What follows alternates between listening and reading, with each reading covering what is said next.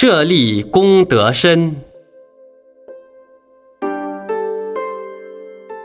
佛陀涅盘时，为什么还要留下舍利子？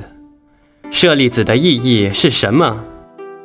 要是有些高僧圆寂火化后没有舍利子，不是很没有面子吗？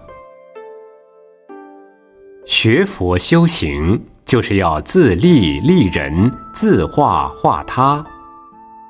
佛陀是大慈大悲、至高无上的觉者，他弘法利生，就是要使人类有智慧得解脱。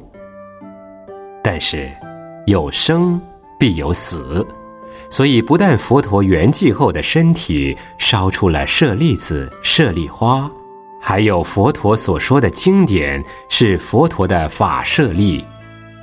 所以，佛陀示现舍利子或舍利花，都是为了利益一切众生，要使以后的众生信仰佛教。至于，烧不烧得出舍利，并不是为了面子问题。社会上的人假使要面子，为什么烧不出舍利子、舍利花呢？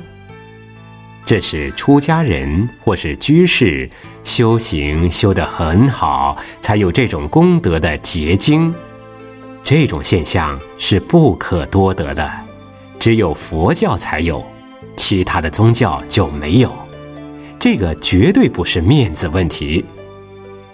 譬如说，我们每个人要吃饭，吃饭不是面子问题，肚子饿了就想要吃饭。